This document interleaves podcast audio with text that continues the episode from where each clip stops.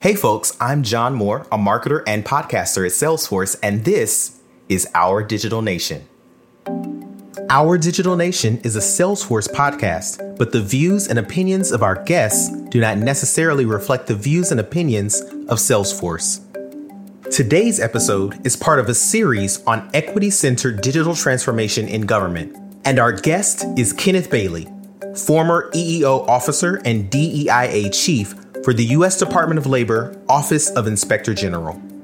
We were fortunate to get the opportunity to capture this episode before Kenneth's departure, but given that this was recorded during his active tenure, we have to note that Kenneth's views are his own and do not reflect those of the Department of Labor Office of Inspector General. The vision of the Department of Labor Office of Inspector General is to enhance through their oversight, the Department of Labor's ability to address emerging workforce challenges and foster a thriving work environment that values employees as their greatest asset. And Kenneth, or Kenny, as he prefers to be called, has been committed to a similar mission for most of his career. Kenny began his federal civil career in 2006 with the U.S. Nuclear Regulatory Commission after completing 23 years of military service in the U.S. Army, which is where he started his journey as a diversity practitioner. Kenny has shaped EEO policy, provided guidance to executive leaders, and developed diagnostic tools that are helping federal agencies across the government do a more effective job of measuring their diversity and inclusion, equal employment opportunity, and affirmative employment initiatives. So, who better to talk to as we explore the intersection of government, technology, and equity centered design and consider what a truly digital nation could look like for all of us.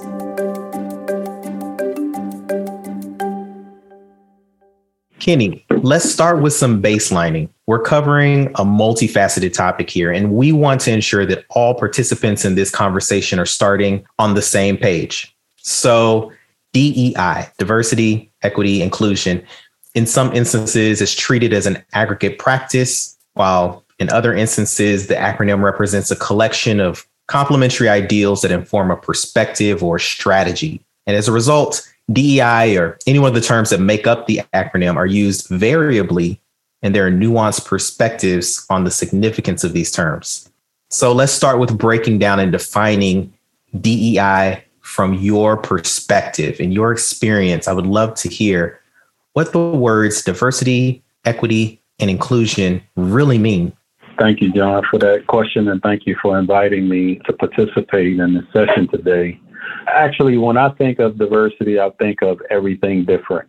This is not Webster's dictionary definition, but this is what I've held principle to as long as I've been a practitioner because diversity signifies the difference in everything. And everything, there's no thing that is exactly alike. So that goes for demographics of people, that goes for the thought process of people, um, how they think, what they think, what they value, in addition to a variety of other things that some people know from the diversity wheel diversity characteristics that are inherited and some that are adopted. So race, gender, in some cases, you know, disability can be inherited, and surely acquired after birth. And then things that we adopt, such as our religion, people within particular organizations, the military is one, what particular branch of the military one may be in. And the same thing with organizations, right? Whether it's a company or a federal agency, each company and agency has its own unique culture about it that people assimilate to, which is not a very popular word in diversity, equity, and inclusion because assimilation means that you're adopting the practices of that organization. But in some cases, we all work in places where we adopt the values, the ideas, and the beliefs of that organization, but we still should have our own independent values and beliefs as well. What I would say about equity is there's a little chart that's been going around for a while, picture, should I say, about equity, and it it displays kids on a step stool to look over the fence to see a ball game However, all of the kids can't see the ball game in one picture because they're all given the exact same school at, you know, one foot high. But the kids' sizes varies, right? So they all can't see over the fence. So what equity is is saying that not that we treat everybody the same way, right, giving them all the same footstool at the same measurement, but that we provide a stool where each kid, based on their height, will have visibility to look over the fence and see the game. So that's a big difference with equity, especially when people sometimes get it mixed up with equality. And then lastly, with inclusion, what I would say is that equity, diversity, and you can add the other two, accessibility and belonging, that are common practice now in the acronym and how the acronym continues to grow. I don't think the acronym really needs to grow because I think that diversity, equity, accessibility, and belonging are all elements of inclusion. And if an organization has full inclusion, then they have each of those elements. Now, some would argue and say, well, I can have a homogeneous group and I would have diversity and equity within there. Yeah, you could do that, and it would be diverse because, again, no two people are the same, um, regardless of whether they're the same race or gender. But in actuality, in order to have full inclusion, you would need to have diversity and race, ethnicity, and gender. So for me to keep adding on to the acronym to go from DEI to DEIA, which is used in the federal government now, and now people say DEI and belonging is really, I think, a step beyond what really needs to happen because each one, as I mentioned, are elements of inclusion. That's incredibly insightful. I appreciate you breaking that down. And what it sounds to me like is happening is we're starting to see the evolution of these concepts into far more sophisticated levels of thinking. So, as you pointed out, various permutations of the term are taking root. And what that means is that we're starting to realize there are far more expansive ways of thinking about this work. And you, having had an extraordinary history and body of work wherein you've had a direct hand in establishing policy and setting strategic direction for agencies across the breadth of federal civil service, you had this really incredible journey and perspective of where the practice has been, where it is today, a great perspective of where it may be going in the next several years. What makes this work so important to you? And how do your personal experiences shape the way you carry out your current role? I feel privileged to have had the opportunity to influence and develop policies which support a variety of diversity, equity, inclusion initiatives throughout several federal agencies and impact their mission and their employees. The path to my journey actually started very early, even before I was conscious of what direction I would be going. Because as a little kid, I grew up in the 60s during the civil rights era. And during that time, I was constantly glued to the TV with my mom, watching the speeches of most especially Martin Luther King, but other leaders in the civil rights movement during that time. And I believe that the seed was planted then as to how the trajectory of how I entered into this field as a practitioner. I went into the military, uh, spent 23 years in the military, initially uh, infantryman and then later on in human capital. But that evolved into me transitioning to a full time diversity and equal opportunity practitioner while in the military. And that led me to my federal career beginning at the Nuclear Regulatory Commission, um, next the uh, ICE, Immigration Customs and Enforcement and then uh, NOAA, the National Oceanic Atmospheric Administration, and now here at the Department of Labor's OIG office. So again, it's been a pleasure for me and an honor for me to have had the opportunity to work doing something that I'm I absolutely love and have been passionate about since a very young age, you know, in my life. The, the second part of the question is how my experiences shape the way that I carry out my current role is uh, again just having a belief that civil rights is a right of everyone and that everyone should be treated with an equal opportunity and have an equal opportunity to succeed in the job that they perform. So that pushes me every day to work with leaders to find better ways to improve the quality of life of employees here and at the previous agencies that I worked in. That background and passion has led me to participate in, like you said, shaping policy by developing, you know, some very good diversity, equity, inclusion, and accessibility strategic plans, which has enabled organizations to attract more people of diverse backgrounds, but also enable them to better carry out their mission. So you've essentially had a front row seat to this in a number of different ways. And what I find interesting is that we seem to have come to a moment in time where this topic is centered in our national discourse. So much so that right now there is a standing executive order on advancing racial equality and support for underserved communities through the federal government. There's a pretty bold statement in that executive order.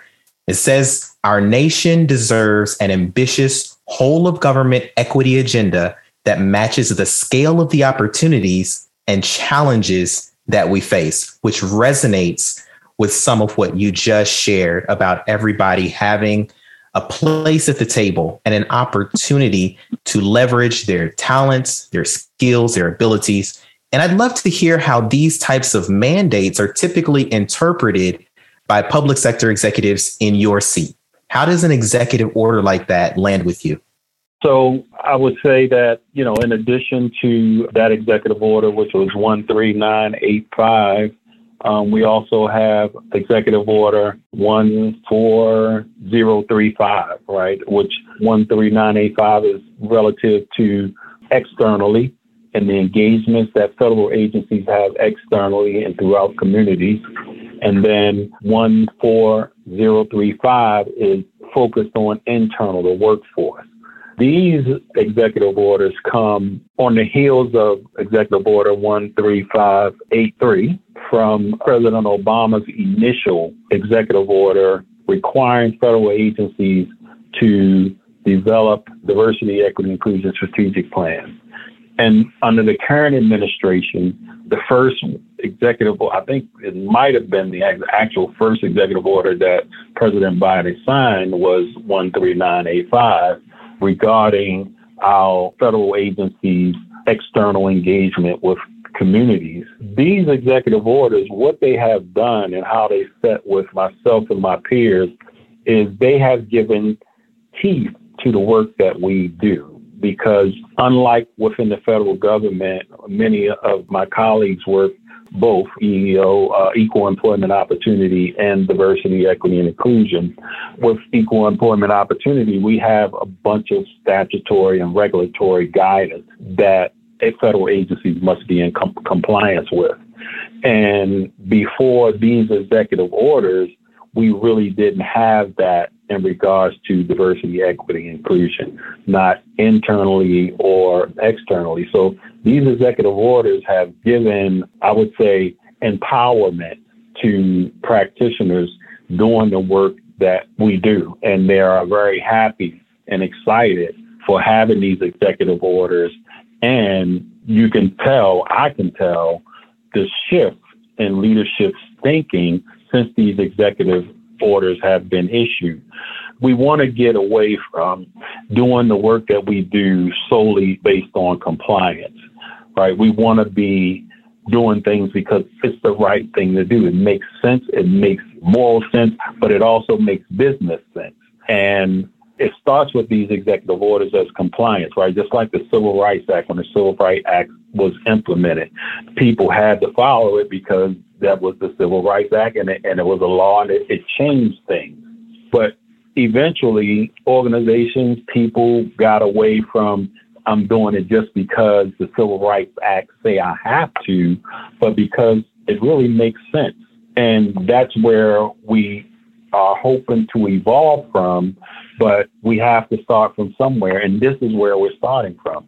These executive orders, since these executive orders have come out, there has been so much work in advance to looking at both, again, our internal relationships regarding race equity with the communities, as well as internal with our workforce.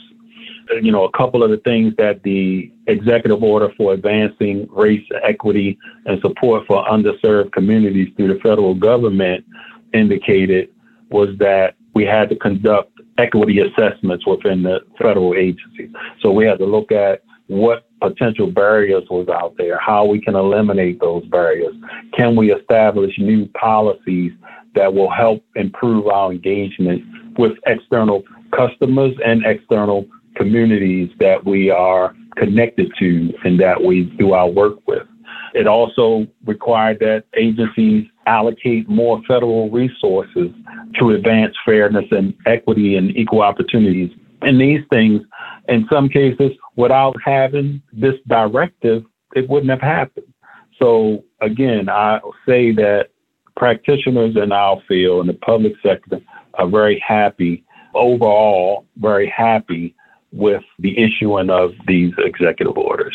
So I love the fact that you called out the significance of this practice moving from what feels like a box checking exercise to pursuing this because it's not just morally right, but it's also a really good business imperative. It just makes sense. If you want to build a robust, a healthy, a thriving organization, then diversity, equity, inclusion, belonging, accessibility all of those things have to be built into the business strategy, the business growth strategy. And so, right. of course, this is a technology podcast. So I want to talk a little bit about how technology plays into all of this. Up to mm-hmm. this point, what has been your perspective on the potential to leverage technology, data, and all of the systems attached to that that it powers to help level the playing field? Well, the most significant way I think is technology is allowing organizations to have greater reach to diverse candidates for employment. And that can assist with, again, balancing the scales regarding workforce demographic in any specific organization. And as you have more diverse candidates or more diverse people who work for your organization, the greater the innovation will be because of the diversity of thought that you have acquired from the talent that you've employed. I would say also that we've seen how social media has assisted us or has assisted the movement of social justice and civil rights and its reach with all of the different people and places that can be touched through, you know, social media. I would say that what I'm cautious about in regards to the technology space is artificial intelligence. Um, there was an article in Forbes which talks about how much AI is being used, you know, from, you know, self-driving cars or robots, even with aviation. And there can be problems that arise from that based on how the systems are developed, where there can be unconscious biases within those systems and how they're built. I would say that for the most part, of course, there are tremendous gains regarding technology and how it can be leveraged in this space, but that is one important area in which we really need to pay attention to and how that impacts, again, people who are typically underrepresented within our society. And decisions are made from artificial intelligence applied to people across the board. That is an incredibly mindful and thoughtful approach to the way that technology can be leveraged because there are so many leading edge technologies that people get excited about. But to your point, we have to really think through the way these technologies are empowered to serve us in the best ways possible. And this is a really good segue into what I was curious about asking really earlier on in the conversation, but I think this might be a good time for us to broach it is thinking about the next three to five years. There are a lot of exciting opportunities that lie ahead of us, but there are also some potential roadblocks and obstacles. And I'd love to hear from your perspective what some of those might be and how we could best prepare to circumvent or overcome some of those potential obstacles. So, this is a question that really I'm dealing with every day in this space as a practitioner, right? Overcoming obstacles to progress. And what I would share in regards to that question is that one of the biggest obstacles is that people don't want to change. And that's being quite frank in some cases. And that's not the case for all. Change is hard for people who have been doing what they do, you know, whether they've lived life for 20 years, 30 years, 40 years, 50 years, 60, or however long, they have de- developed a pattern of behavior over the course of that lifespan. And then all of a sudden, when they join the workforce or, you know, when they join a different workforce, they're being told that this has to be a value to you, where before it may not have been a value to them to work with people of diverse backgrounds and work with people of diverse races and genders. One example I can say, on one of the agencies that I was at, we had a challenge meeting, you know, the EEOC's um, requirement for the federal government to look like what the workforce looks like in a nation as a whole. So there's 20% whites in the private sector, there should be 20% in the federal government, 15% Asian Americans, and so forth and so forth, right? So we weren't meeting that bar for many of the underrepresented groups. But one of the things that I kept hearing because it was a STEM agency was there are not enough candidates out there. There are not enough people in the pool for us to hire and bring on. Well, the way to dispel that myth was to do a thorough analysis of our applicant flow data, the people who apply for our jobs. And in doing that analysis, I was able to determine that we've had plenty of people of underrepresented groups apply for jobs. However, they weren't getting selected. So it wasn't a shortage of the pool, it was a behavioral challenge with managers typically hiring people who look like them. Showing people, painting the true and accurate picture is one of the ways to overcome the behavioral challenge, which I actually think is the biggest challenge to advancing in the space of DEIA. One of the other challenges is that many times our offices are not properly resourced. We don't have enough people, we don't have enough logistical or fiscal resources to do the things that we need to do in order to be successful. And you will know that in uh, the private sector, DEI officers really change organizations quite frequently because they often go to places where they find that they aren't resourced well enough to do the job that they need to do to support the company that hired them to do the job. For executive leaders like yourself that may be just starting the work of building a culture of inclusion, or even if they've been in this for a while and they're a seasoned practitioner, but nonetheless want to affect change in a really big way and really want to make their mark, what guidance would you give to those people? The first is that I would say they must ensure that diversity, equity, inclusion, accessibility, belonging is actually tied into the operational or business mission of the agency or the company, right? Because if it's not, people aren't going to listen to you. They don't have time for you because they have an operational or business imperative function.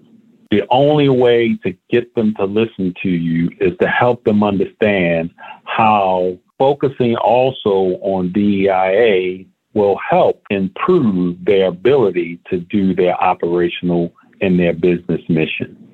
And then I would advise also that leaders reflect on my response to the question of how do you measure impact in your role by saying selecting and analyzing the appropriate data points is very important. I heard it somewhere before that which doesn't get measured doesn't get done, or that which gets measured gets done. So it's important to show leaders the data so that they can make the best decision. And in keeping good metrics and presenting it to leaders, it will also allow you to show the value of you as a practitioner and the work that you do.